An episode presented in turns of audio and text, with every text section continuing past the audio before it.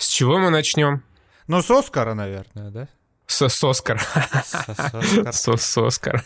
Вот Типа, это ты можешь с утра пораньше. Вообще хорошо. Здравствуйте, наши дорогие слушатели.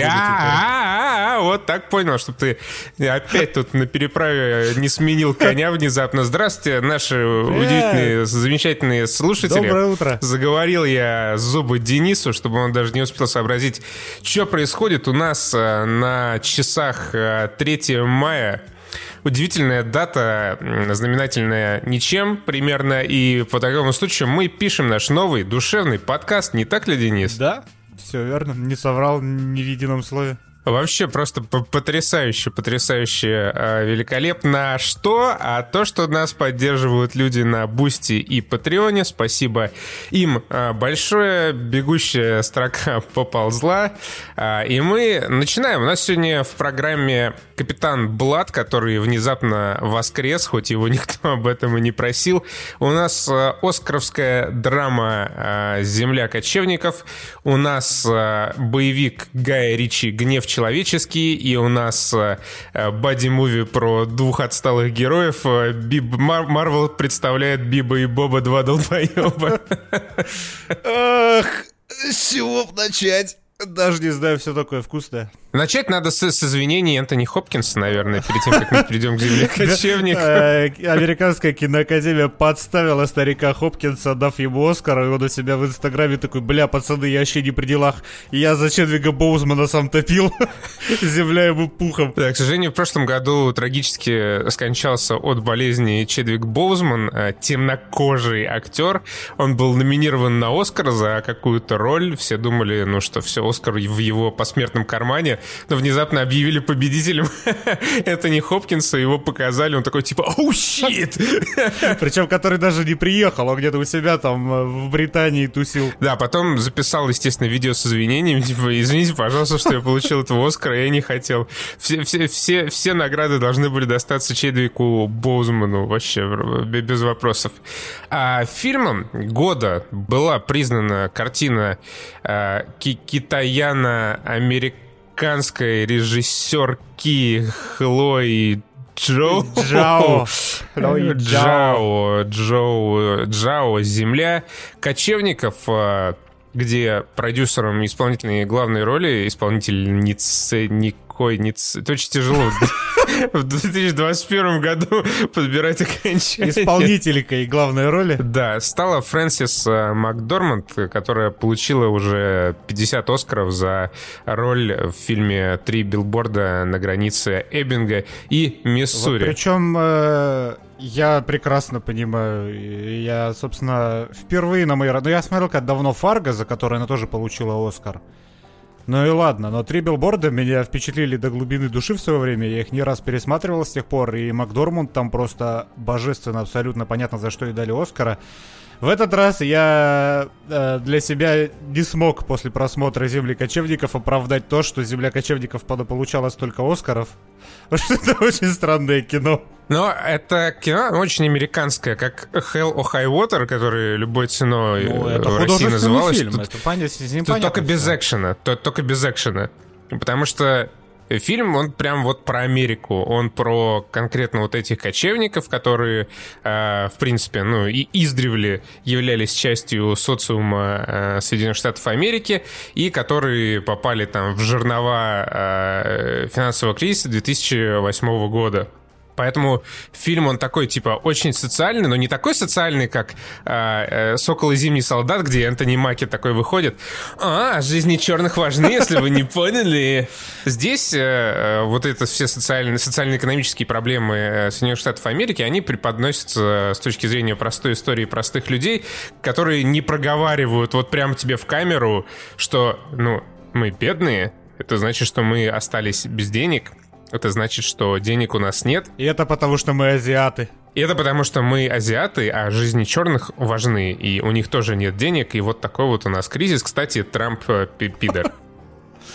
И там нету как такового художественного фильма. Это сраная документалка. По большому счету. По большому счету, да, потому что актеров э, в этом фильме, в принципе, всего пара человек. Это Фрэнсис Макдорманд и э, еще один старичок, который там э, с ней приключался. И это ощущается. Когда ты смотришь фильм, ты, ну, ты, э, э, это заметно. Ты проверял, кстати, возможно, это реально актеры просто плохие, а мы тут сейчас с тобой сели в лужу.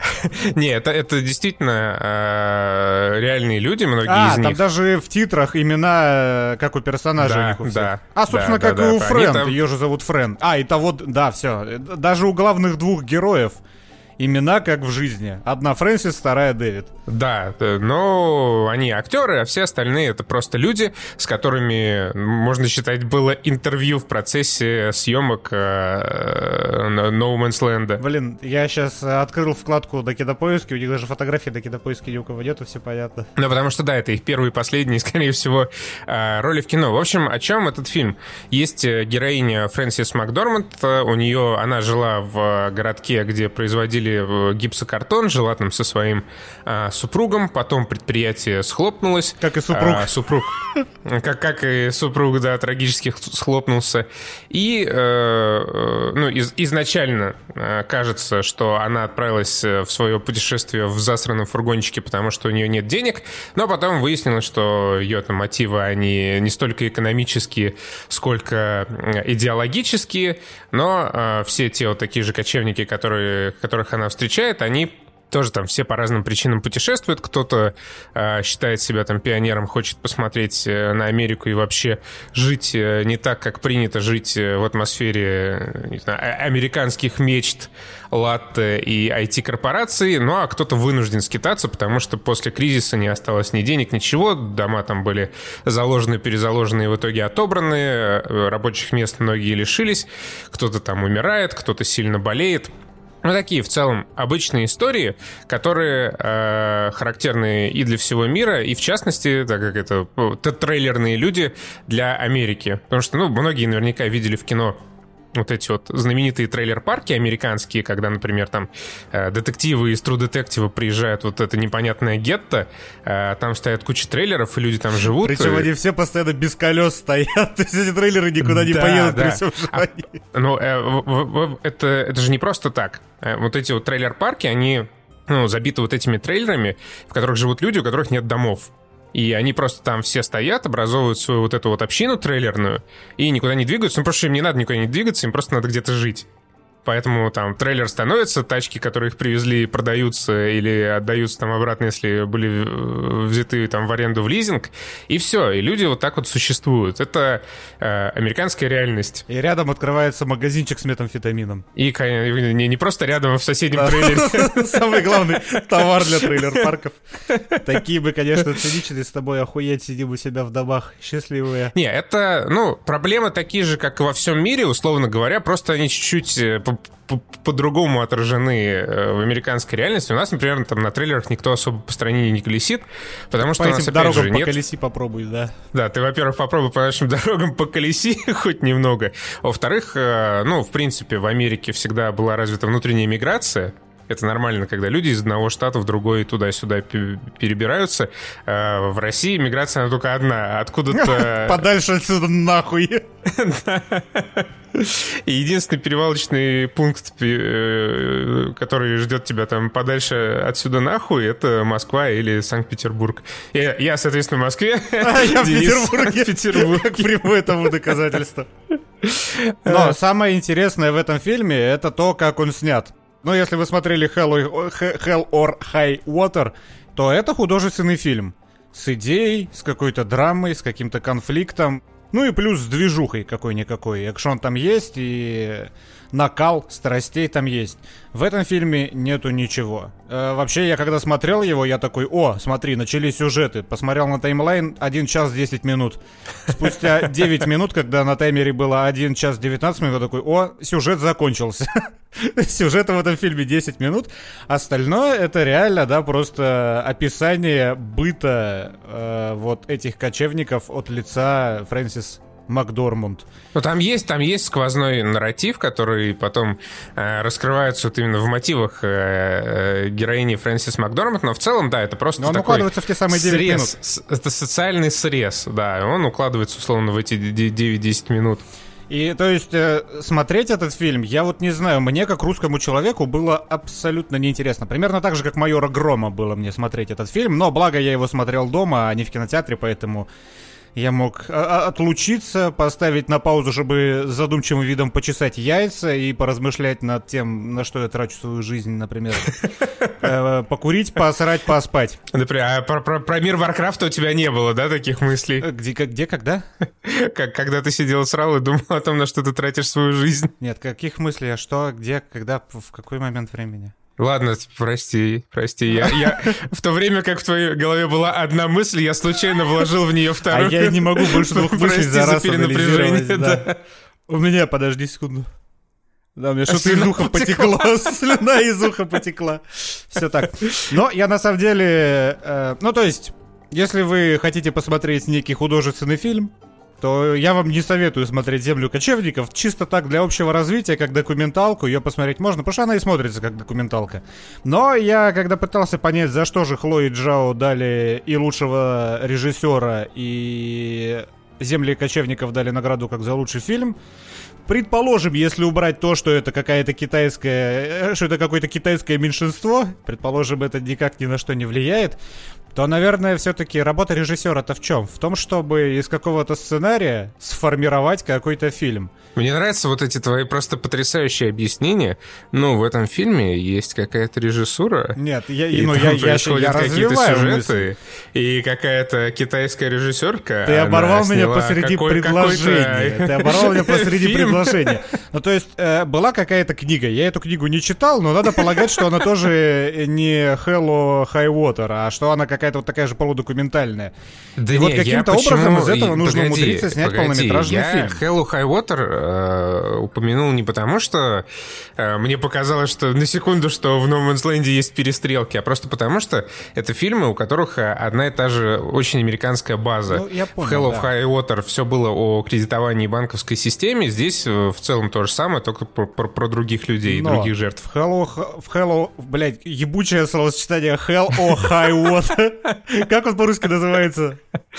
Э, все или ничего, Все или... любой ценой. Любой ценой буду так его называть, а то эту хуйню не могу выговорить постоянно.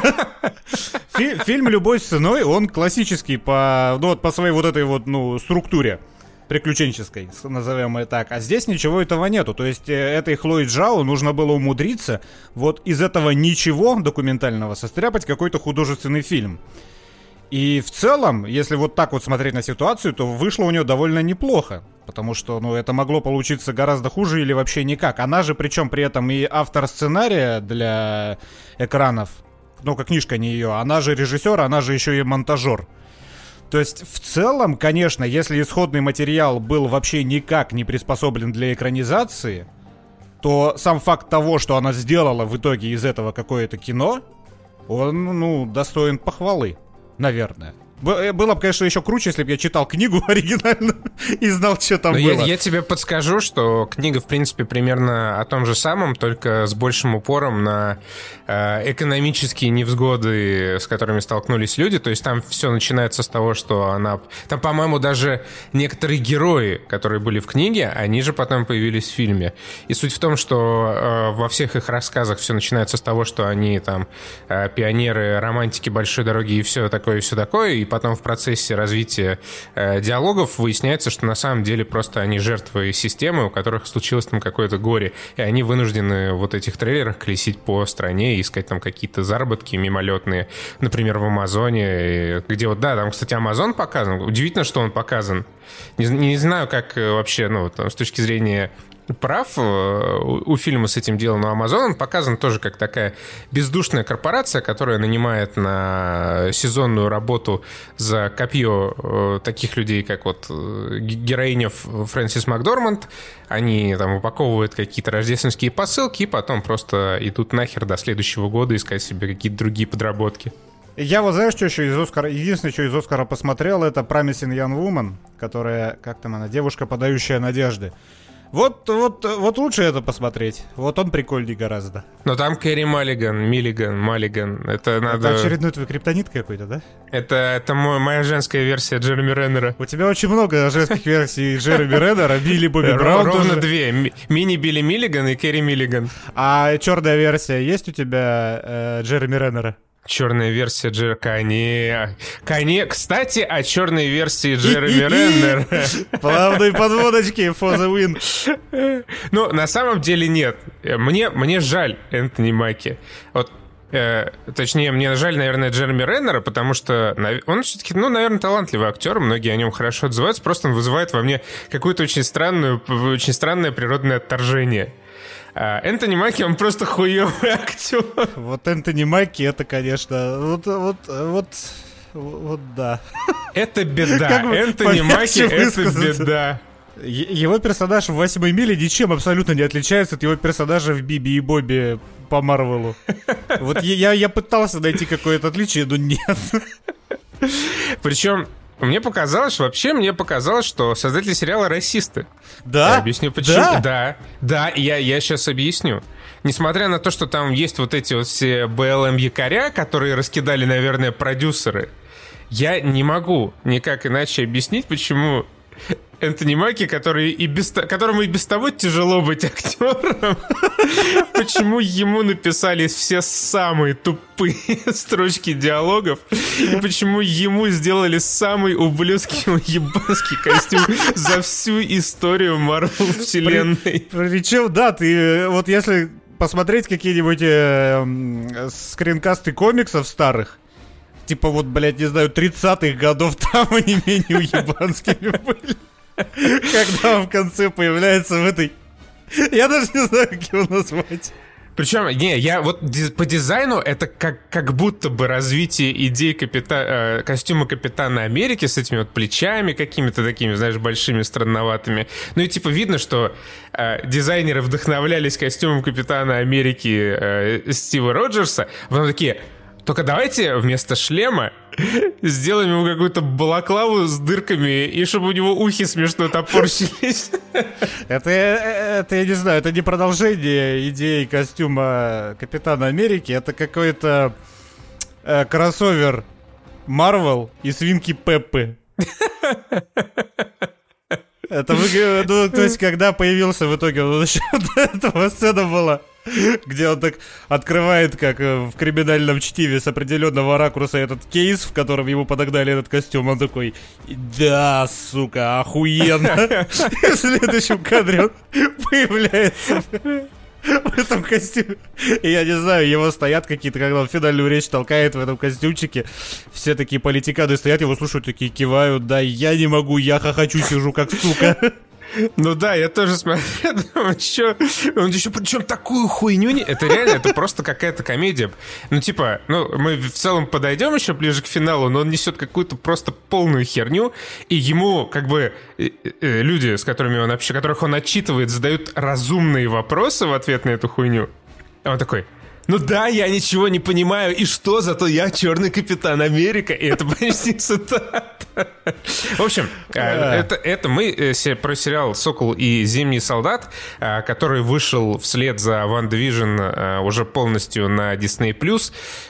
Пришлось из-за ковида Марвелу переколбасить свой график. Изначально предполагалось, что сначала выйдет э, «Черная вдова» фильм, потом выйдет э, «Сокол и Зимний солдат» сериал, и потом только будет э, «WandaVision». Но график изменился, «Черная вдова» в итоге выйдет только летом. Первым сериалом стал «WandaVision», и вслед за ним «Сокол и Зимний солдат». Причем а, частично вся та безгранично тупая хуйня, которая там происходит, она объясняется пересъемками. Потому что сериал сильно переделывали, и э, об этом сказал шоураннер, такой типа «Мопед не мой», на самом деле было лучше, но потом стало хуже. Хотя я не думаю, что было намного лучше. все, все начинается Ну с слушай, того... хотя бы Себастьян Стэн не заплыл. А, ну, как сказать, Себастьян Стэн, опять же, из крутого зимнего солдата, которым он был в э, другой войне и противостоянии, где он буквально там чуть ли не запизживал Стива Роджерса, капитана Америку, который ого-го, там, герой, спаситель вселенных, он превратился в какую-то просто... Его даунгрейднули, потому что надо было хоть как-то оправдать их э, героический симбиоз с бессмысленным персонажем Энтони Майки, поэтому его рука железная, она больше ничего не умеет. Сука, петух металлический. Металлический, да, петух. Какой унылый герой. А, э, в этом сериале есть э, ровно один более-менее приятный, хороший, веселый эпизод. Это самый первый, где ровно две хорошие экшн-сцены, которые есть в сериале, и одна забавная тема, когда Энтони Маки приходит э, в банк, пытается взять кредит, и ему, так, ему говорят, типа, э, ты, конечно, мститель, но у тебя нет кредитной... 20 долларов из 20 доллар. Да, у тебя нет кредитной истории, ты как бы жил вообще на бабло Тони Старк, и поэтому мы не можем дать тебе кредит для твоих семейных проблем. Сорян, найди работу, потом возвращайся. И в то же время этот, э, как его звать, Хэппи рассекает на каком-то частном самолете, подбирает Питера Паркера где-то в Нидерландах. Параллельно с тем. Я вообще не знаю, это настолько абсосная тема. Я крижевал с нее еще во время первого эпизода, когда смотрел, и она потом еще и тянется. Это реально как э, супергерой не может взять в банке кредит. Какого хера вы, бля... Э, кто придумал это вставить в сериал? То есть он бы позвонил же вдове Тони Старк, когда бы ему пару лябов только так отсыпало. Окей, вы хотите, чтобы я сопереживал простым человеческим проблемам простого человека. Так снимите про простого человека, блин, фильм, как он не может взять кредит. Какого хера это делает, а блядь? Вот э, самое забавное, что единственный хороший персонаж, э, который есть в этом сериале, он как раз такой. Это новый Капитан Америка, который сначала появляется как какая-то страшная, странная, непонятная чебурашка э, в китайской копии костюма Стива Роджерса, а потом раскрывается как в тех небольших эпизодах, которые у него есть, раскрывается как классный, ну, потенциальный персонаж. Но у некоторых э, серий «Зимнего солдата» сценарист э, я забыл, как его Дерек зовут. Не... Абсолютно верно. Поэтому вся та хорошая база э, у нового капитана Америки, которую ему заложили, она успешно, она успешно переходит в то, что делает обычно Дерек Колстед. Дерек Колстед, если ты нас слушаешь, ты заебал, блядь, писать один и тот же сценарий. Сколько, сука, можно? Я, я уже... И когда э, зазвонили телефоны у всего города разом, и всем поступил заказ на... Всем киллерам города поступил заказ на одного человека, я такой, понятно, полез на кинопоиск. Здравствуй, Дерек! Сколько лет, сколько зим? Причем мне что понравилось, как и отель в Джонни Уике, только в этот раз в масштабах побольше целый город целый город с э, какими-то отбросами, со своей инфраструктурой, там, со, своей, какой, со своими какими-то уставами целый город. Целому городу показывают нам, как человек 50 получают разом смс как нужно завалить и Бибу, и Бобу. Э, выскакивает э, соседка Капитана Америки, убивает двух человек, и все пропадают. Я, конечно, понимаю все, но зачем раздувать такой пафос, если вы не придумали, как его обратно сдуть? Не, короче, давай чуть-чуть постройнее, а то мало ли непонятно. В общем, а, все начинается с того, что появляются какие-то очередные суперсолдаты, типа как, Капитан Америка. А, называют себя, блин, простите, это не я придумал, флексмешерс. Флагодрочеры. Флагодрочеры. И их идея такая. Хотим вернуть э, мир э, до щелчка Тони Старка, когда он всех э, впылил обратно.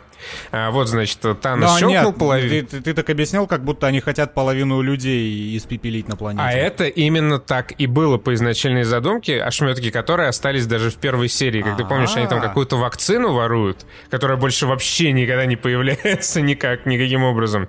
И изначально предполагалось, что из вот этой э, Мадрипуры, э, которая Night City, трущобы, они выкрали некий вирус, который должен что-то сделать с теми людьми, которые вернулись после щелчка обратного Халка, по-моему, или Тони Старка, кто там первый щелкнул. Но потом, когда случился ковид, решили вот э, вирусной э, затеи отказаться, и это стали такие просто обычные бичи-террористы, мол, нам, нам не нравится, что люди появились, э, мы снова должны там делиться всем, что у нас есть с теми, кто пять лет был, пробовал в небытие, а мы тут пять лет страдали. Но это конфликт мигрантов. Когда половина людей пропала, все начали заселяться куда хотят, А потом люди вернулись, и не хватило места, не хватило работы, не хватило ничего, и всех, кто мигрировал за эти пять лет, решили обратно в Сирию отправить. И вот с этим они как бы сражались против этого. Да, и, э, ну, тут как бы тут сложно не понять правительство. Ну, типа, у тебя половина земли вернулась, что-то надо с этим делать.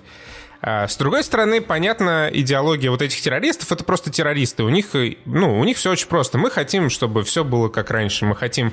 Потом э, им что-то навернули какую-то идею о том, что они не хотят снова э, создания границ между государствами и своих э, странноватых целей, которые в итоге так до конца и не прописали толком.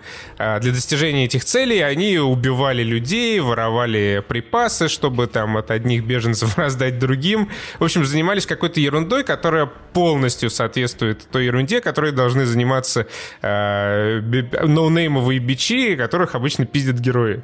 То есть тут из изначально к этому вопросов особых нет, и они там вроде как-то месяцы потихонечку. Соколом и зимним солдатом, пока не наступает один очень странный момент. В какой-то момент э, Сокол в исполнении Антони Маки, он начинает сопереживать вот этим террористам. Причем я с ними договорюсь. В смысле, блядь?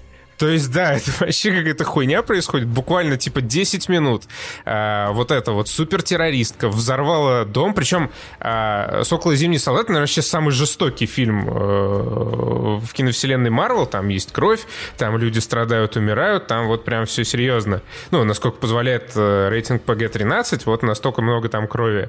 А, вот буквально 5 минут назад эта террористка жестоко убила, избила и взорвала целый дом с ничем не повинными людьми, которые которые просто охраняли гуманитарную помощь, и спустя пять минут после этого Энтони Маки такой, не, ну я их понимаю, надо договориться, это обычные люди, не называйте их террористами. Внутри они тоже черные. Да, внутри, внутри это обычные черные ребята.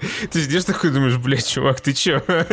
С тобой все в порядке? Я, я понимаю концепцию переговорщика. Это когда ты договариваешься с террористами, чтобы они сдались просто так.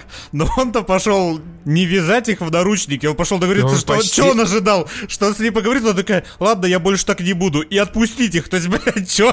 Да, более того, он, он почти становится соучастником всего того, что они делают. И в самом конце я перейду в самый финал. Он, короче, когда все, они просто начали всех убивать на своем пути, эти террористы, просто жест... Ой, я аж, я аж случайно микрофон ударил, настолько активно Правильно, так его всех херачить на своем пути, что-то сжигать людей в каких-то э, этих э, броневиках и просто полную дичь творить. Сэм такой, нет, я, я договорю, это нормально, она просто сбилась с пути, я с ней договорюсь. И в самом конце, когда, значит, подруга Сэма вступает в конфронтацию с этой э, террористкой. Подруга получает пулю и, в свою очередь, там э, стреляет в эту террористку. И Сэм, мистер Сокол, вместо того, чтобы подбежать к своей подруге и хотя бы спросить, ну как ты тут с пулевым ранением в животе, он подбегает к этой террористке, берет ее на руки и начинает укачивать и сокрушаться о том, что бедный ребенок умер. Блядь, какого хера происходит? И потом он просто как Иисус спускается с неба на своих крыльях с телом этой террористки, бросает, ну, кладет ее, его рядом с сенаторами так, и говорит ему, вы видите, чего вы добились? А ведь она просто хотела, чтобы вы не создавали снова границ. И сенатор ему задает совершенно, ну, вернее, как бы комменти... дает абсолютно понятный комментарий, мол... Ты долбоеб? Э, уж... Да, уважаемый товарищ Сокол, вы понимаете, что появились еще, вот было когда-то 10 миллиардов людей, потом 5 миллиардов отпилили, и спустя 5 лет эти 5 миллиардов снова вернулись. И нам как-то надо решить эту проблему, чем мы и занимаемся. Можете в столбик посчитать, идиот. Да, и он такой, ну, может быть, я, конечно, и не в курсе всех нюансов вашей работы, но вообще-то я первый черный капитан Америка и считаю, что все в этом мире должны быть счастливы, иначе такие террористы будут появляться все снова, снова и снова. Напечатайте больше денег. Да, и если, если вы бездомный, просто купите дом. The Falcon of Wall Street. Да, и, и сенаторы такие, бля, да, слушай, Рили, ну да, походу реально, ну правда, наверное, не надо границы снова создавать. Винтер Солдер все это время стоит такой грузовичка и такой лицо рукой прикрывает, ёб твою мать, я не с ним. Я его впервые вижу. В сериал зачем-то вернули снова вот этого барона Зема, э, который... Э, Потому что он они... клевый. Потому что, он, ну, он прикольный. Тут смотри, как это сделано. Мне кажется, шоураннеры, они понимали, что у них в сериале Энтони Маки, поэтому нужно хороших актеров компенсировать. Да. Ну и все равно смотри, все, все, что связано с бароном Земой, интересно смотреть. Все, что связано с Винтер Солдером, интересно смотреть. Вот мне интересно смотреть на все, что связано с Энтони Маки, вот эта его ебучая драма по умирающей лодочке, которую они чадили-чадили, и в итоге такие, похуй, мы не будем ее продавать. Зачем все это было, я не знаю, не спрашивайте меня. То есть вот это все кредит, потом починка еще полтора, эпи- полтора эпизода, потом еще какая-то херня, сестра это его не пойми зачем взявшаяся. Все это максимально неинтересно и в контексте всей истории сериала максимально бессмысленно. Это просто не нужно. Э, вот «Сокол и Зимний солдат» — это, мне кажется, один из э, очень редких ну, фильмов, сериалов, в котором вообще нет никакой интриги. Ну, там один они... твист есть, связанный с соседкой э, Стива Роджерса, и все. Ну, это такой абсолютно натянутый твист, даже ни, ни, никакой особой интриги не было, просто вскрывается некоторая деталь, такая, ну и плюс... А, ну, понятно. Плюс она как персонаж и как актер тоже унылая, поэтому она, ее туда же в мусорку к Маке вместе можно отправлять, все, что с ней ну, связано... В, цел, это... в целом, да, темнокожих женщин в одну... Да, в одну помойку. Ну и, и, что меня больше всего выбило из колеи, это вот как раз, как ты и сказал, это расизм авторов. Потому что я сейчас объясню. В какой-то момент в этом фильме начинает не то, что подниматься, а просто в ебло тебе суется э, вот это расовое неравенство и, опять же, э, страдания черного народа на протяжении всей истории Соединенных Штатов. И я этого твиста настолько не ожидал, ну, то есть этого сценарного хода, потому что вот когда в конце эндгейма Кэп отдает свой щит Энтони Макки, я тогда подумал, блять, какая хуйня, но не потому, что он черный, а потому, что он хуёвый актер и хуёвый персонаж. У меня даже в мыслях не было, что в дальнейшем щит Капитана Америки, оказавшийся в руках у черного, они разыграют как рейс-карту. Потому что по-моему, у Марвел вообще как бы не место для этого, и они, ну, не станут развивать тему «Фу, черный Капитан Америка». Даже у меня, у русского человека не было в мыслях этого. Я, я даже предположить это не мог. Но тут на полном серьезе один из конфликтов фильма развивается на почве того, что новый Капитан Америка черный и один из персонажей ему говорит, типа, забудь, никогда черный чувак не станет Капитаном Америка, и ни один уважающий себя черный не захочет стать Капитаном Америка. Я такой, блядь, да, серьезно? Вот это вторая часть фразы, вторая часть фразы, это вообще какая-то просто полная Я хуета. даже не знаю, я, не, я никогда не пойму, как себя чувствуют в Америке черные, но меня бы, наверное, возмутила эта фраза. То есть, типа, 2021 год, а вы вот эту хуету толкаете, серьезно? Это вы так с расизмом боретесь. Кроме того, блядь, у вас уже был черный президент. Да, и да. Ува, и этого черного президента, ну, метафорически говоря, охранял, блядь, Роуди. Железный патриот. Да, такой же, кстати, в костюме чувак. со звездой и со страйпсами. Да, да, который выступал там на парадах э, и ну, был, в общем-то, супергероем, таким же мстителем, причем куда более полезным, чем Сокол, чем этот несчастный Энтони Майки.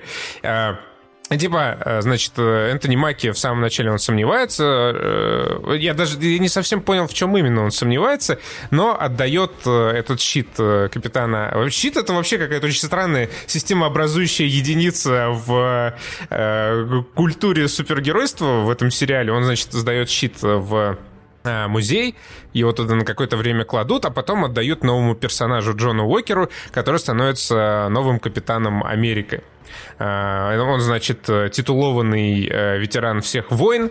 Он научился этот щит швырять. Причем вот с этим швырянием щита тоже как э, щита тоже забавная хуйня.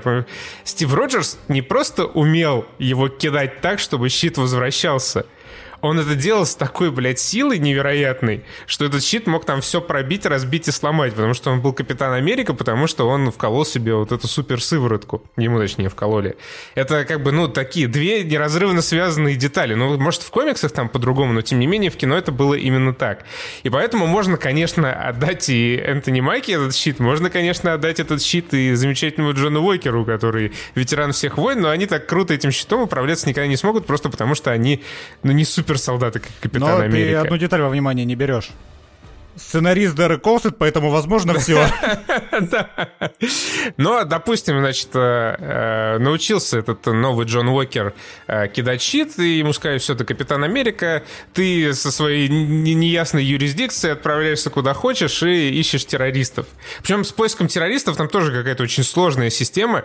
В мире, где вся Земля окутана спутниками Stark Industries, почему-то не могут найти пятерых бичей, которые взрывают дома и представляют собой ну, террористическую угрозу номер один вообще для всей планеты. Ну ладно, допустим. Мне знаешь, кажется, вот это беда, с которой столкнулись при экранизации комиксов, которые были написаны 50 лет назад. Потому что тогда все было просто. А сейчас-то, блядь, уже не так просто. Ну да. Но в любом случае, просто, ну, если бы это было хотя бы интересно, можно было бы забить на это. Если бы хотя бы хоть какое-то занятное расследование проводили наши Биба и Боба в поисках э, этих террористов, было бы прикольно. Они изначально спасают, значит, барона Зема из тюрьмы для того, чтобы он помог им найти, э, откуда взялась вот эта сыворотка, как они стали суперсолдатами. Но этот поиск, он тоже происходит так. Они спасают э, Зи- э, барона Зему, он такой, ну, короче, там тоси-боси, то все пятое, десятое, есть такой город Мандрипура, ща мы туда слетаем, скатаем, там туда-сюда тыры-пыры, все сразу выясним. Они туда отправляются, там происходит пара тупых, нелепых сцен, и вот они уже в курсе, что произошло, кто сделал и при каких обстоятельствах эту сыворотку. И нет даже никакого сюжетного поворота, просто какой-то доктор, э, ученый, сидит э, в каком-то контейнере в порту и э, штампует себе потихонечку эти сыворотки. Тем временем э, новый Капитан Америка, он э, уже там со следующей серии после своего появления э, вырисовывается вполне нормальным персонажем, и с ним совершенно не хотят никак работать и сотрудничать наши Биба и Боба, потому что, ну, не, неприятно как-то, вот неприятно. Им надо, конечно, террористов ловить и мир спасать, но вот неприятно работать с человеком, у которого щит Стива Роджерса. Причем этот новый Капитан Америка им говорит, мол, я не пытаюсь быть новым Стивом Роджерсом, но вот я, короче, Капитан Америка, давайте сотрудничать и э, мочить бандюганов. Они такие, нет, не, мы не будем с тобой работать. Играть Ты не хотим с дурак». тобой играть. Да, ты дурак, и щит тебе не принадлежит, отстань от нас. И их пути расходятся там до определенного момента. И все, что делает этот новый капитан, довольно прикольно. У него даже есть забавная фраза, такая характерообразующая. В какой-то момент там еще появляются эти странные женщины с точенными пиками из Пуканды, Ваканды, и возникает э, конфронтация между новым капитаном Америка и вот этими женщинами, они ему там э, навешивают пиздюлей, и он в- с горечью в голосе говорит, типа, блин, меня тут наваляли, а ведь они даже не суперсолдаты. Как я, как я буду мочить супертеррористов, если мне даже Биба и Боба не могут помочь, а сам я обычный человек? Ну вот на самом деле вот у этого персонажа ветка охуенная. Вот, ну вот это самое интересное, что да, есть в да, фильме. да, это, это реально самый классный персонаж. Если бы он еще, сука, так челюсть не отводил. Ну, причем я, следил за этой челюстью, он ее реально специально... Это не актер такой. Он зачем-то это делает, потому что порой он говорит и выглядит как нормальный человек, но потом, когда он надевает этот шлем, у него нижняя челюсть вперед выезжает, и он такой, ну чё, ёбана, блядь. Я думаю, Мобила есть, специально пацан?» просто вот эта нижняя зас- застежка, она ему поддавливает челюсть. Ну, как ты понял, у костюмеров в этом сериале. Все очень плохо. Да, все Слушай, очень плохо. возможно, костюмером тоже был Дерек Колстед. Да, может быть. А, И, короче, да, где-то с третьей серии начинается полный БЛМ. Внезапно появляется черный капитан Америка, который, э, э, тот, то- который тоже всосал сыворотку там 250 лет назад, э, и- но его забыли, он был брошен, над ним ставили бесчеловечные эксперименты. Все Причем- было очень плохо. Вот это тоже такая... Это одна из тех вещей, которая меня выбила из колеи. Он такой, типа, я там воевал где-то во Вьетнаме, хуетнаме, черт знает. Потом на мне ставили опыты. э, Меня там забыли, меня ото всех спрятали, меня абьюзили, меня пытали. И потом такая э, фигуральная пауза, он такой, это потому что я черный. Да пошли вы нахуй! Да вы заебали! Ох, блядь. И, при, и, и он потом как раз обронил вот эту фразу, что типа за сколько там, 30 лет, которые прошли, ничего не изменилось. При том, что изменилось вообще-то все. Ну, типа да, вам теперь хотя бы можно ссать в тех же туалетах, что и белым, что ты несешь. Все изменилось. Черный президент у вас был, ёб твою мать. И он вот это развешивает. Вот это как раз э, завязка вот этой БЛМ ветки. И он это развешивает Энтони Маки, а Энтони Маки, поскольку абсолютно бесхарактерный упыри в этом сериале, он такой, ну да, наверное, все ненавидят черных. Он такой, я тоже рос на юге, я понимаю, как это все печально, БЛМ, БЛМ, БЛМ. Да. Ну, короче, да, все в итоге сводится к какому-то очень странному расизму, вот этому буквальному проговариванию всех истин о том, что... Причем даже новый Капитан Америка, который потом был впоследствии лишен своих э, регалий, э, в финальной конфронтации с этой террористкой, ты помнишь, помнишь их диалог? Нет. Она, ну, она же мочканула его другана, угу. и потом он, значит, в самой последней серии к ней подходит э, и, ну, говорит, что ну, что-то обычное в духе «ты убила моего напарника», Она говорит, «Э, это допустимая потеря. Он такой, ты хочешь сказать, что жизнь Ламара не важна? Ну, Ламар был черным, если кто не понял. Да. Думаю, бля, хороши. Хороши вот этих завуалированных метафор. Хорош Дерек Колстад в своих метафорах. Ой. Короче, я знаешь, что думаю?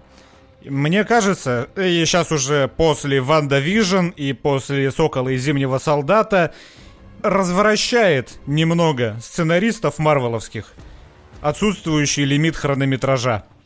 Потому что слишком много неинтересной ёбани они пихают вот эти вот пятичасовые фильмы, ну, которым, которые просто нету места в э, двухчасовом, полуторачасовом полнометражном экшн-фильме. Вот ты им развязываешь руки — чтобы они как-то раскрывали как- какие-то проблематики. И они раскрывают их херово. У них карт-бланш на хрон. и Зимнего Солдата. Да, и они делают Сокола Зимнего Солдата, они делают Ванду Вижн, половину из которой смотреть невозможно, потому что это бездарный закос под старые ситкомы зачем-то, потому что кому-то захотелось. То есть, э, когда у тебя есть жесткие рамки продюсерские, вот у тебя два часа, тебе нужно снять экшон. Там не остается места под вот эту вот хуету, которой забиты оба этих сериала. А, это, это было бы... То есть, ну, вот, нету никакого смысла, я считаю, смотреть и WandaVision, и Сокол и Зимний Солдат. Да не, Они есть очень, смысл... Не, я, там, я, там вот фанатам Марвел есть смысл смотреть Ванда да, нету, потому что во второй им. половине... Не, во второй половине ей там переделывают канон, и в целом... Э, сама Ванда, она хорошо раскрывается именно во второй половине сериала. И там есть сюжеты, там есть интрига, и, в принципе, вот эта тема э, последствий, к которым приводит, э, приводит ее действие, она интересная. Ну, просто... За вычетом, конечно же, первых трех эпизодов, но тем не менее. Окей, ну то есть э, в контексте Марвела, а эти сериалы только и существуют. Без э, Марвела они не нужны. То есть, ну вот возьми какой-нибудь, я не знаю, э, во вс... ну, я, конечно, беру сейчас топовых, во все тяжкие, один сезон взять э, настоящего детектива, вот их стоит посмотреть. Вот а они достойны того, чтобы их смотреть просто людям со стороны. Сокола и Зимнего Солдата нахер вообще, блядь, кому-то смотреть. Вот, вот, вот хоть кому-нибудь. Только если ты прям фанат Марвел и смотришь все по Марвел. Не, понятно, что это, это все в, в контексте в Марвел, это само собой. Эти сериалы, они не несут никакой художественной ценности вне контекста Марвел. В этом и проблема. И конечно, конечно. Но это, опять же, э, у WandaVision с этим проблем особых нет. Ну и плюс, ладно, первые три эпизода, они в целом, ну, кому-то нравились, кому-то по кайфу эта стилизация. Просто, ну, ни тебе, ни мне она не близка, это не, не было смешно, забавно. В то время как «Сокол» и «Зимний солдат» это реально просто какая-то параша бессмысленная, в которой происходит просто иди идиотия феноменальных масштабов, и более того, там даже нет никакого забавного тизера на дальнейшее развитие вселенной. Ну, кроме того, что Энтони Маки, но он возвращается, в общем-то, к тому, чем закончился финал, Он все, все Тем более нет смысла его смотреть. Да, он с этим щитом, теперь еще в позорном дурацком костюме каком-то, который ему сшили в Ваканде. Не знаю, видимо, его там очень сильно не любят. И, а ты, ты еще оценил, оценил вот эту вот э, сцену становления Антони Майки а. Капитаном Америка? Э, когда он что-то побегал, попрыгал, а, там покрутил вертухи с этим щитом. Господи, как это было ужасно, просто караул какой-то. И, ну да, заканчивается все абсолютно ничем. Там еще какое-то камео было вот этой старушки, которая сделала из бывшего капитана Америки US-эйджента. Я вообще не понял, кто это такая. Вот, она э, будет в Черной вдове, и там она должна была появиться э, сначала, но вот А-а-а. впервые появилась только здесь, поэтому тоже не очень понятно, типа, ты кто такая старушка, э, уйди отсюда, я в печали. Но я, знаешь, я рад, что персонаж э, вот этого несостоявшегося капитана Америки, он э, останется, и, может быть, что-то с ним интересное будет. Он прикольный. Это, кстати, забавный факт, может быть, не очень, конечно, забавный, это сын Курта Рассела. А, окей. Хорошо. Я просто долго пытался вспомнить, кто такой Курт Рассел, но окей, хорошо. ну, вот сын Курт Рассела, да. Э, Причем очень хотели сделать э, сериал в духе «Зимнего солдата». Даже позвали Генри Джекмана, композитора, сказали, сделай абсолютно такую же музыку, как в «Зимнем солдате», но другую, пожалуйста. И Генри Джекман, да, не вопрос, и сделал абсолютно такую же музыку. Даже те же темы музыкальные использовал, которые были в «Зимнем солдате» ну, и в «Противостоянии». Логично же все-таки. Одна что, что логично, да. Но э, экшеном, к сожалению, не вывезли, полностью проебали зимнего солдата и не, Антони Маки. Деле... Экшен-то хороший. То есть вот сцена пиздила этих Бибы и Бобы и Капитана Америки. Начальная сцена, там плюс еще были сцены погони. Они хорошие, просто проблема в том, что они размазаны по шести сериям. Если бы они были в полнометражном фильме, это было бы норм. Но здесь, опять же, вот проклятие безлимитного хронометража сыграло свою роль. Они просто теряются на фоне всего тупого говна, который происходит в этом сериале. Не, я объясню, почему они не очень, просто потому что за... мне нрав... в целом норм персонаж Себастьяна Стэна, и актер тоже хороший. Да, и просто согласен. Зимнего солдата дико занерфили. Он больше не крутой, он своей рукой механически не пользуется. Это объясняется в сериале даже такой легкой юмореской. Он говорит, что я вообще правша, поэтому иногда забываю про свою металлическую руку. Он, блядь, посмотрите фильмы, которые вы же сняли, вашу мать, «Зимнего солдата» и «Противостояние». Там он так нахерачивает Капитану Америка нормальному. Он там такие вообще ужасные вещи своей рукой вытворяет металлической, и ни разу о ней не забывает. Так что... Э, ну, надо было, надо было что-то сделать с тем, чтобы Сокол как-то чуть менее пососно смотрелся на фоне э, своего крутого друга-товарища. Я хочу, чтобы Терренса Говарда вернули во вселенную Марвел, и э, если не Дона Чидла на него обратно заменили, то хотя бы Энтони Маки. Да в конце концов, блин, всегда же есть Идрис Эльба, всегда же есть Махершала Али. Да, я знаю, что Махершала Али уже играет Блейда, но, блин, какая разница, пускай сыграет и нового Капитана Америку тоже. Пускай это будут два брата-близнеца. Его таланта до всех хватит. Да. Пускай играет всех темнокожих персонажей в Марвел. Это же реально. Меня Махершалу Али на Дона Чидла и Энтони Майки уже все хорошо становится. Ну, по крайней мере, лучше, чем было. Ну да, если ты на роль Энтони Майки возьмешь манекена, будет лучше. Манекены детей, которых спасала Гальгадот в «Чудо-женщине». Головокружительная карьера от э, снайпера Клинта Иствуда до э, Сокола. Ладно, сложная, наверное, шутка была, никто не понял. Кстати, о Клинте Иствуде и о э, брате Тайлера Рейка.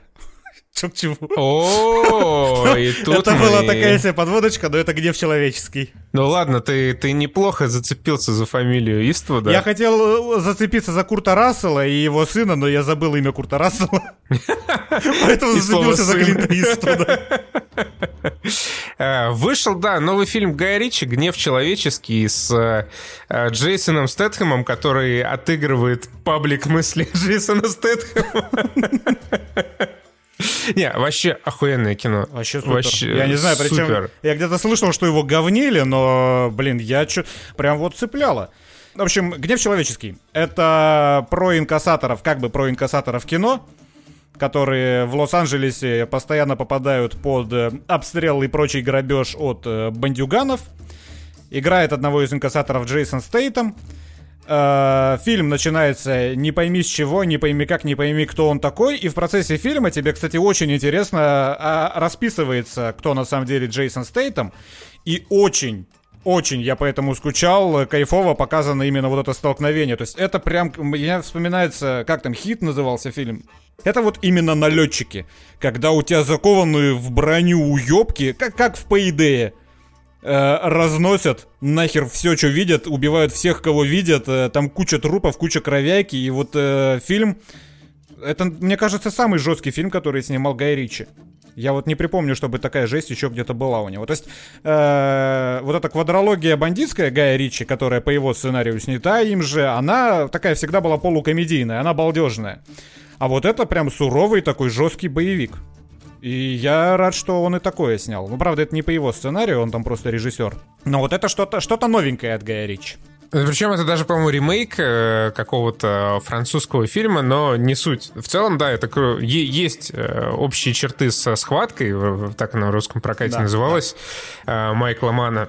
И да, этот фильм, во-первых, это блестящий образец того, что даже такой условно тупой, в кавычках, экшен э, можно снять очень интересно, э, можно снять не только захватывающе, но и интригующе.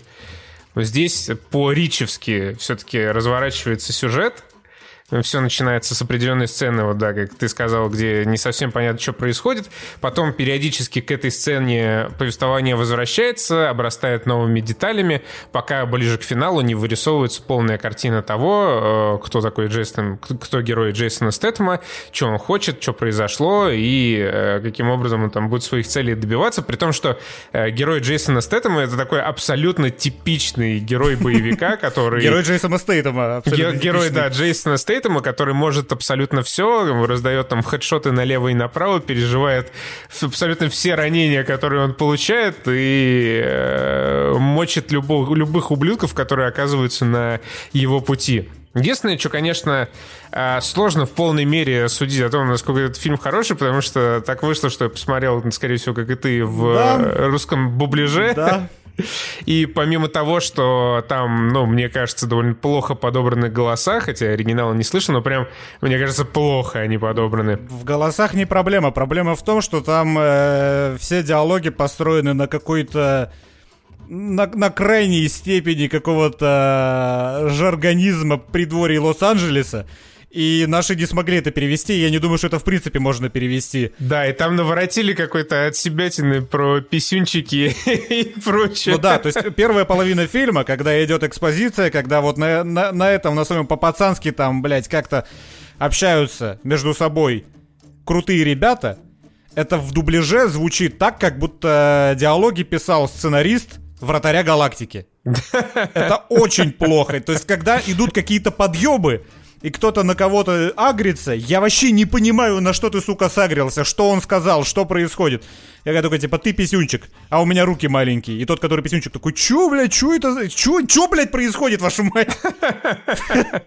И нету да, очень причем... тяжело понять в русском дубляже, о чем там Ну, это просто кошмарно. вообще.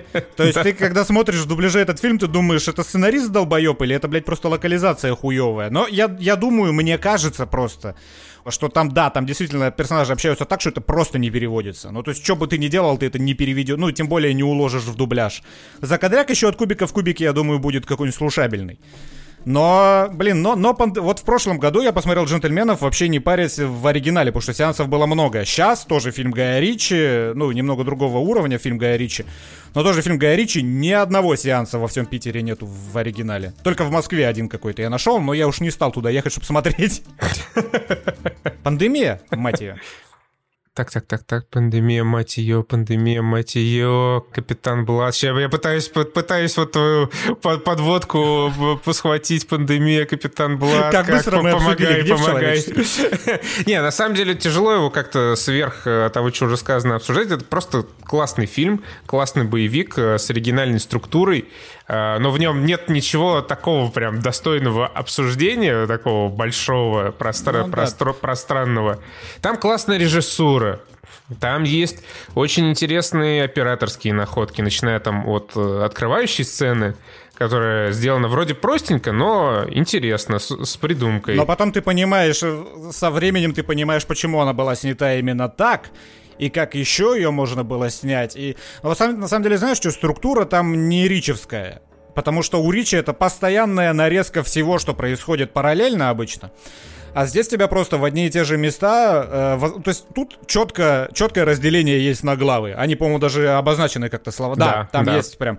То есть э, обычно у Гая Ричи как? У тебя происходит много всякого говна, оно происходит параллельно, и в фильме тебе это показано параллельно. То есть туда-сюда действие мечется. А здесь у тебя, по сути, если, скажем, четыре акта, и вот, ну, четыре главы. И вот тебе с, четыре, с четырех разных перспектив показывают происходящее по очереди. То есть вот это необычно для Ричи, но это как бы и не фильм Ричи, тоже помним об этом. Ну, э, для него обычно э, перескакивать с э, одной ветки повествования на другую, чтобы пояснить как раз первую. Да. Здесь это происходит так же, только через флешбеки. Ну, условно говоря, флешбеки. Но это тоже интересно, это тоже угарно, и персонажей, кстати, тьма, и персонажи не пустые. Да, за, довольно забавно, что даже любой второстепенный персонаж отыгран лучше, чем Сокол. Да, чем, чем Сокол, у которого уже, блин, за плечами 50 фильмов Короче, ну на самом деле, да, а, а рассказывать особо нечего, тем более без спойлеров. Э, тем более, что, кстати, вот, ну, собственно, повороты, твисты, которые, ну, а, основной. Вот я такого не ожидал, такого я еще, пожалуй, не видел. Да, они клевые. Даже, даже в мелочах порой тебя а, не то чтобы обманывает, а удивляет, э, ну, там, удивляют режиссеры сценаристы. Даже в тех местах, где ты такой думаешь, ага, ну значит, это вот он вот так вот сделал, а потом оказывается, что нет, не он, это были все равно другие какие-то люди. Ну, типа, да, не, не особо хочется спойлерить. Понятно, что, ну, Сокол вообще по, хер, по херам, можно чего угодно про него рассказывать. А вот «Гнев человеческий» — такой фильм, который лучше посмотреть самостоятельно, не читать там никаких, ни о каких сюжетах, и просто насладиться вот этой такой лайтовой ричевской режиссурой. Все равно хороший, все равно узнаваемый. Но при этом в брутальном сеттинге, не лайтовом. Да, но в брутальном сеттинге с хорошим экшеном, таким прям злым. Там немного кровяки, но экшен прям злой, хороший. А, и, и да, и вот, и, и все. лучше в оригинале. Фильм. И лучше в оригинале, Потому да. что вот эти вот, блядь, э, подъебы про писюны, это прям, ну это, это реально, это вратарь галактики. Как там было-то, до чего доскорбился? Типа, слышь, пирожок. Кого ты назвал пирожком, какая такая хуйня? Да, да. Э, не знаю, не знаю, не знаю, капитан, вратарь галактики, он же был капитаном команды, вот, понимаешь, да? Э, часть команды, э. часть корабля, капитан Блад. Да. В общем, состоялся совершенно удивительный релиз, которого никто не ждал. История вообще как-то завертелась на ДТФ. Сначала там вышла, была опубликована статья о том, как, значит, э, поиграл автор, по Даня Кортес в Капитана Блада, который ему подкинул бывший разработчик э, этой игры древней русской. И спустя буквально пару недель древ... она древнерусская Капитана Блада анонсировали еще в 2004 году. А, и, и спустя пару недель Капитан Блад, он оказался на торрентах. Это Капитан Блад это вот такая типичная большая крупная игра русская э, нулевых начала десятых, которой никогда не суждено было выйти, как нам Всеслав Чародей, как Новый Союз, Капитан Блат, он э, как раз э, разрабатывался на Ниве успехов э, Корсаров. Ты, если помнишь, там в какой-то момент Корсары вообще стали лицензионной игрой по пиратам Карибского моря.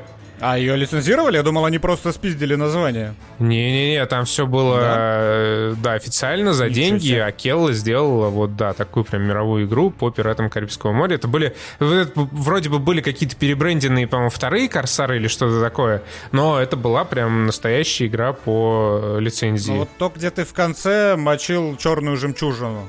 А я не играл, на самом деле, а, я вот, не знаю. А вот я играл, кстати, и э, я проходил ее много раз. Потому что, ну, в те времена ты играл в то, что у тебя было. Чего у тебя не было, в то ты играть не мог.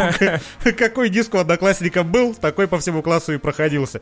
Короче, это была тоже беда. Я, я вот не знаю, то ли у меня была какая-то пиратская копия нашей игры, то ли еще что-то, но я помню это точно. В конце ты мочишься с черной жемчужиной, ты ее взрываешь, и тебя тут же кидает в главное меню.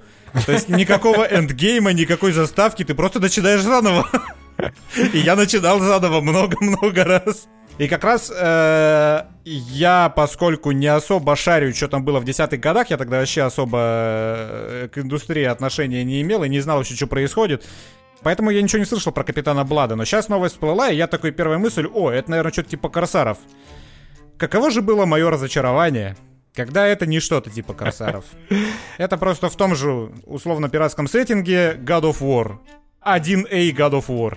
То есть, да, на самом деле это игра, которая, наверное, вообще никак не продалась э, в, то, в то время, в тех десятых годах, когда издавать было ну, намного сложнее и тяжелее. И, в общем, а, э, история этой игры опутана, окутана туманом неопределенности.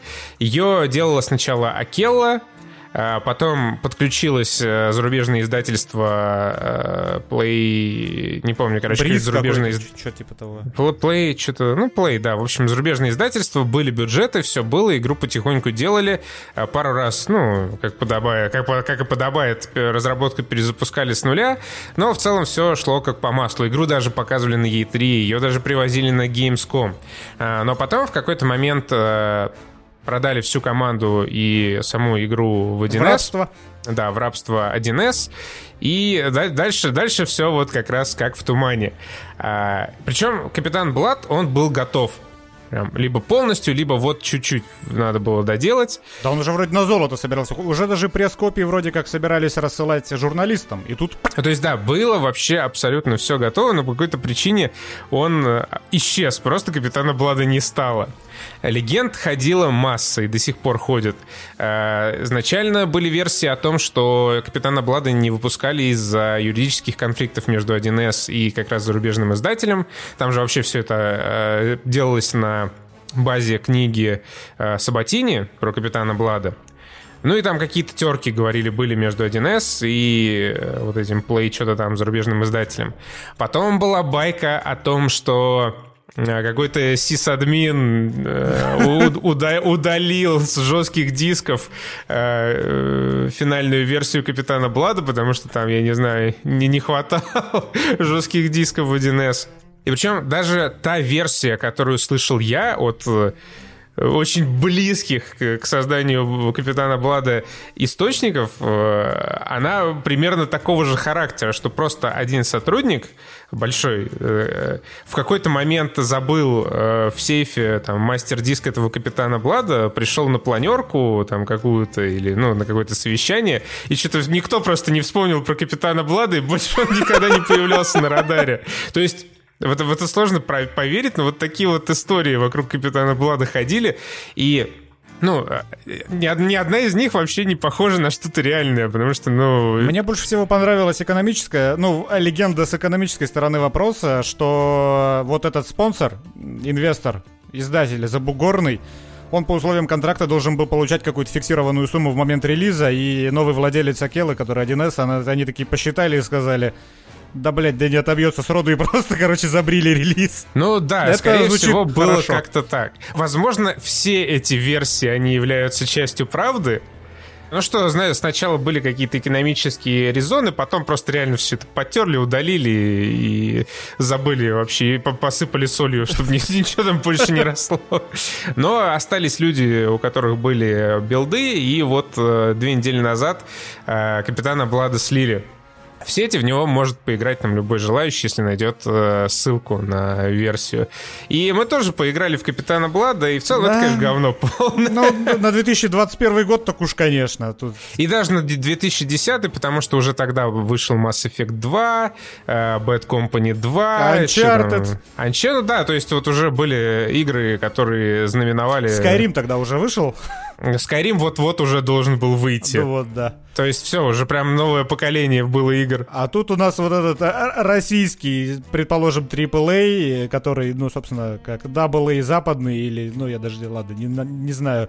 И меня, знаешь, что больше всего повеселило? Я сначала начал играть на клавомышь, а потом врубил геймпад. Лучше бы я этого не делал. Потому что вот э, существуют э, UX-специалисты, которые в том числе, наверное, отвечают за то, как э, игра управляется с джойстиков. И я вот не знаю, кто это делал, но она, она очень криво управляется. По крайней мере, перекат на правый стик это какой-то... Это что-то вообще за гранью добра и зла, когда у, оба и бампер, и курок левый вообще не задействованы. Я просто, я как на пианино играл на этом геймпаде, я фактически уже просто на стол его клал и всеми пальцами правой кисти по всем кнопкам тыкал, это очень неприятно. Ну да, это какая-то просто странная хуйня, ну типа в целом это слэшер, там, условно в духе там God of War, Devil May Cry, наверное, я не играл в них, но, наверное, что-то такое же, с фиксированной камерой, Которая постоянно еще прыгает туда-сюда. Да, с, с неудобными ракурсами и с очень-очень странно сделанным управлением. Причем видно, что все-таки какие-то деньги действительно вкладывались в Капитана Блада, потому что там э, довольно много разных анимаций, и они, в принципе, довольно хорошие. Э, есть много всяких деталек, типа, когда Капитан Блад бежит, например, у него там даже воротничок подпрыгивает в такт его передвижением. Когда он берет разное оружие, так, ну, там можно не только своим пользоваться, которое у тебя есть, но и подбирать. У него тоже тоже меняются анимации, и они напрямую связаны с тем, что он берет. Например, может там взять огромный двуручный меч, и капитан Блад так э, с некоторой тяжестью будет бежать с этим мечом на перевес. Но при этом бежать он все равно будет походкой этого пластилинового чувака из Neverhood. Да, да, да. Но во всем, и там и есть даже какая-то постановка. Ну, то есть, в целом, о бюджете говорит просто разнообразие анимаций, которые есть в Капитане Бладе. Уж точно не озвучка. Озвучка, блин, пиздец. Причем я там, по-моему, я быстро слышал, но там вот как будто впервые в руки вообще микрофон взял. Да, да. Причем, ну, русские же делали. Почему русская озвучка настолько убогая? Мне кажется, это, знаешь, как она называется? Ну, техническая озвучка, ну, просто заглушка перед тем, как нормально озвучить игру. Такая черновая. Потом нужно, должны были это переозвучить, потому что в том виде, в котором... То, то есть тогда же, когда в 2011 да, дублировали второй Uncharted, ну, чувствуется разница уже в том, как а, актеры отыгрывают. А тут вот это. ну, в целом, Капитан Блат, это, конечно же, как игра, он там вообще не имеет никакой ценности э, на сегодняшний день. Но его можно скачать, погонять чисто для того, чтобы посмотреть, что делали наши разработчики, когда э, брались за первую крупную консольную российскую игру. Почему ты ее первой крупной консоль называешь? Ну, это те же Корсары же, нет? Консольный, нет, именно консольный. А, не консольный был? Окей, хорошо. Да, фишка Капитана Блада была именно в том, что он в первую очередь консольный. А, окей, То есть окей. под э, клавиатуру и мышь там в, последнее, в последнюю очередь затачивалось управление, ну как затачивалось, делалось, пришивалось. А даже когда Капитана Блада показывали там на выставках, в том числе российских, Кри, не помню, был ли Игромир тогда, ну, в общем, по-моему, да, и на Крии, и на Игромире его показывали. И его тоже демонстрировали на демо-стендах э, с геймпадами. Прям на Xbox 360 он должен был выйти. А, ну, собственно, пресс-версии Xbox были там, да. Да. И одна из легенд также гласила, что у капитана Блада не складывалась судьба, потому что э, не могли ему никак э, раздобыть рейтинг в рейтинговых организациях. Типа, наши никогда такого не делали и не понимали, что писать, какие письма составлять, чтобы хоть рейтинг получить.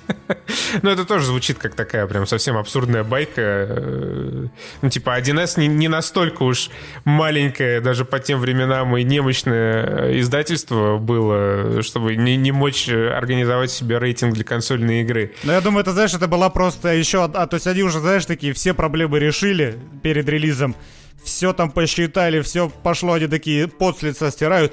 Фух, слава богу, совсем разобрались. И чувак какой-то такой, а еще рейтинг нужен. И директор такой просто стол переворачивает. Да ёб твою мать! Похуй, все, заебали, убираем. Никакой игры, пошли в жопу. Это была последняя капля. Ну да, видимо, видимо. А причем, на самом деле, вот у нас такой плохой капитан Блад, ну, просто пиздец. Ты, ты много вообще поиграл или когда ты бросил? Нет, я первого босса убил, и с меня хватило... С меня Понятно, хватило я... еще, знаешь, когда первая КТЕ появлялась, когда тебе нужно запрыгивать на корабль, и вот, вот единственное QTE, которое для меня лично было удобно, это в третий God of War, когда у тебя вот эти вот четыре кнопки, которые треугольник, квадрат, вот это все, они у тебя на экране появляются с той стороны, где они по факту расположены. Когда у тебя просто по центру экрана появляется X, что мы делаем в первую очередь? Конечно же, мы опускаем глаза до геймпад, чтобы посмотреть, где находится блядский X. Я ебу на этих ваших геймпадах, где находится X. И, соответственно, там QTE-то какое? У тебя есть ровно одна тысячная миллисекунды, чтобы нажать по этой кнопке. Если ты не нажал, ты, отп- ты отправляешься вниз туда опять, в начало вот этого длинного QTE. И то же самое с боссами. Ты сражаешься с боссами, дерешься, тебе неудобно, тебе неприятно, тебе неинтересно, и тут появляется QTE. И ты, конечно же, опять же, глаза отводишь вниз, проваливаешь QTE и отправляешься обратно к чекпоинту. То есть все QTE эпизоды, которые я проходил, сколько их там было, 4-5, наверное, к этому моменту, ты просто запоминаешь алгоритм, который тебе нужно нажать, чтобы потом ты его закрытыми глазами прожал. Вот только тогда ты проходишь этот эпизод и отправляешься к следующему чекпоинту. Ненавижу QTE, худшее, что есть в играх. Короче, вся игра это просто набор таких микроарен, где ты разваливаешь вот это несчастное пиратское мясо, которое тебе кидают, а состоящее примерно там из не знаю, пяти, наверное, типов врагов. Я, естественно, тоже до конца не прошел. Мне кажется, половину где-то я осилил. Но причем, на самом деле, там даже есть некоторое подобие искусственного интеллекта. Э, лю- меня дико бесили э, мушкетеры с огнестрельным оружием, которые действительно, они старались там разрывать дистанцию э, Да. между собой капитаном Бладом. Тебе приходилось их догонять, чтобы убить, потому что они вот отбегали. Но в целом это такое просто бессмысленное, тупое, мерзкое мочило, перемежающееся с какими-то... Я даже не знаю, как, как это можно было придумать. Ты, наверное, не, не дошел до первого морского сражения. А, дошел. Ну там ты просто бегаешь по кораблю и мочишь пиратов. По пушкам, да. Из пушек стреляешь. Вот это да. Э, э, Это как раз, да, это главное разочарование. Хотел, корсары были офигенными. Вот на это то не время... то, что разочарование, просто что это за хуйня Ну, страшная. да, ты- ты... реально ты бегаешь от носа до, до этого, до жопы э, корабля, становишься за какие-то пушки, пуляешь по каким-то кораблям, тебя еще сзади на- напинывают какие-то испанские э, конкистадоры. Блядь, делаешь это, я не знаю, минут 15, наверное. Повезет еще, если не умрешь. Просто чудовищно. Да, да, естественно, я один раз умер, и когда ты умираешь, тебе вот весь этот эпизод приходится проходить заново. Еще я помню один раз чуть дальше уже э, провафлил QTE, я завалил босса. Он был несложным, но таким муторным. И, ну, естественно, по доброй классике почти всех боссов там можно э, обузить э, тем, что они не могут выйти за пределы своего вот этого ареала. А ты можешь. А ты, а ты можешь, да. Ты просто чуть дальше назад отходишь, и все, босс возвращается э, на свое место. Вот, я его завалил, затыкал, и такой, ну, началась кат-сценка, я отложил геймпад, по чтобы водички попить. И в этот момент появи... вы... выскочила QTE, где мне надо было нажать кнопку, чтобы капитана Блада не раздавило каким-то булыжником. Естественно, я не успел это сделать, это его раздавило, и меня отправили аж там, я не знаю, на минут 15 назад, где надо было не только этого босса замочить, но еще и добраться до него. Но, слава богу, там можно просто про- прокувыркаться мимо врагов. Я уже ближе к концу своего приключения в Капитане Бладе так и делал. Я просто кувыркался вперед, пока не доходил до каких-то сюжетных мест. Ты уже практически готов к тому, чтобы проходить Dark Souls. Э, Да, да, по качеству э, Капитан Блад это примерно как Dark Souls. И по постановке, по сюжетам, вот это были самые близкие аналоги. Капитан Блад это Dark Souls. Может быть, даже Капитан Блад немножко интереснее. Все-таки сюжета там побольше. Озвучка получше. И озвучка, конечно же, да, получше. А так, э, это чистый Dark Souls. Ну, даже более хардкорный, потому что, ну, вот этих Dark Souls для пусечек там есть таргет лог, а в Капитане Бладе его нету. Ну, в общем, как ты думаешь, что лучше, Капитан Блат или Returnal? А, ну, с учетом того, что Капитан Блат у меня ни разу не вылетел, я не встретил там вообще ни единого бага. Игра прекрасно работает в разрешении 2К, и не нужно даже ничего делать, чтобы его запустить в этом разрешении. Конечно же, я считаю, что Капитан Блат лучше, а блядский Returnal, у меня потом еще несколько раз это был баг, когда пропадала кнопка взаимодействия, и двери не открывались перед моей героиней. Ну, что за пиздец.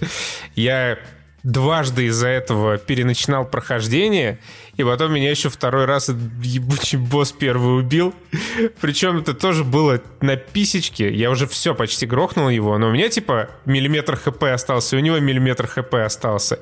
И он что-то, знаешь, там свою магию какую-то готовит, а я забыл о том, что на третьем уровне, я не знаю, почему это забыл, потому что я, в принципе, уже почти третий уровень его уничтожил, он все делает быстрее, и он что-то начал готовить магию, и мне пришло уведомление на телефон, И я как-то, знаешь, отвлекся на секунду, и в этот момент он своим вонючим лазером просто наполовину рас, распилил мою несчастную вселенную. Такой, блядь. Все, больше я не запускал Returnal. Ну, пять с половиной тысяч well spent.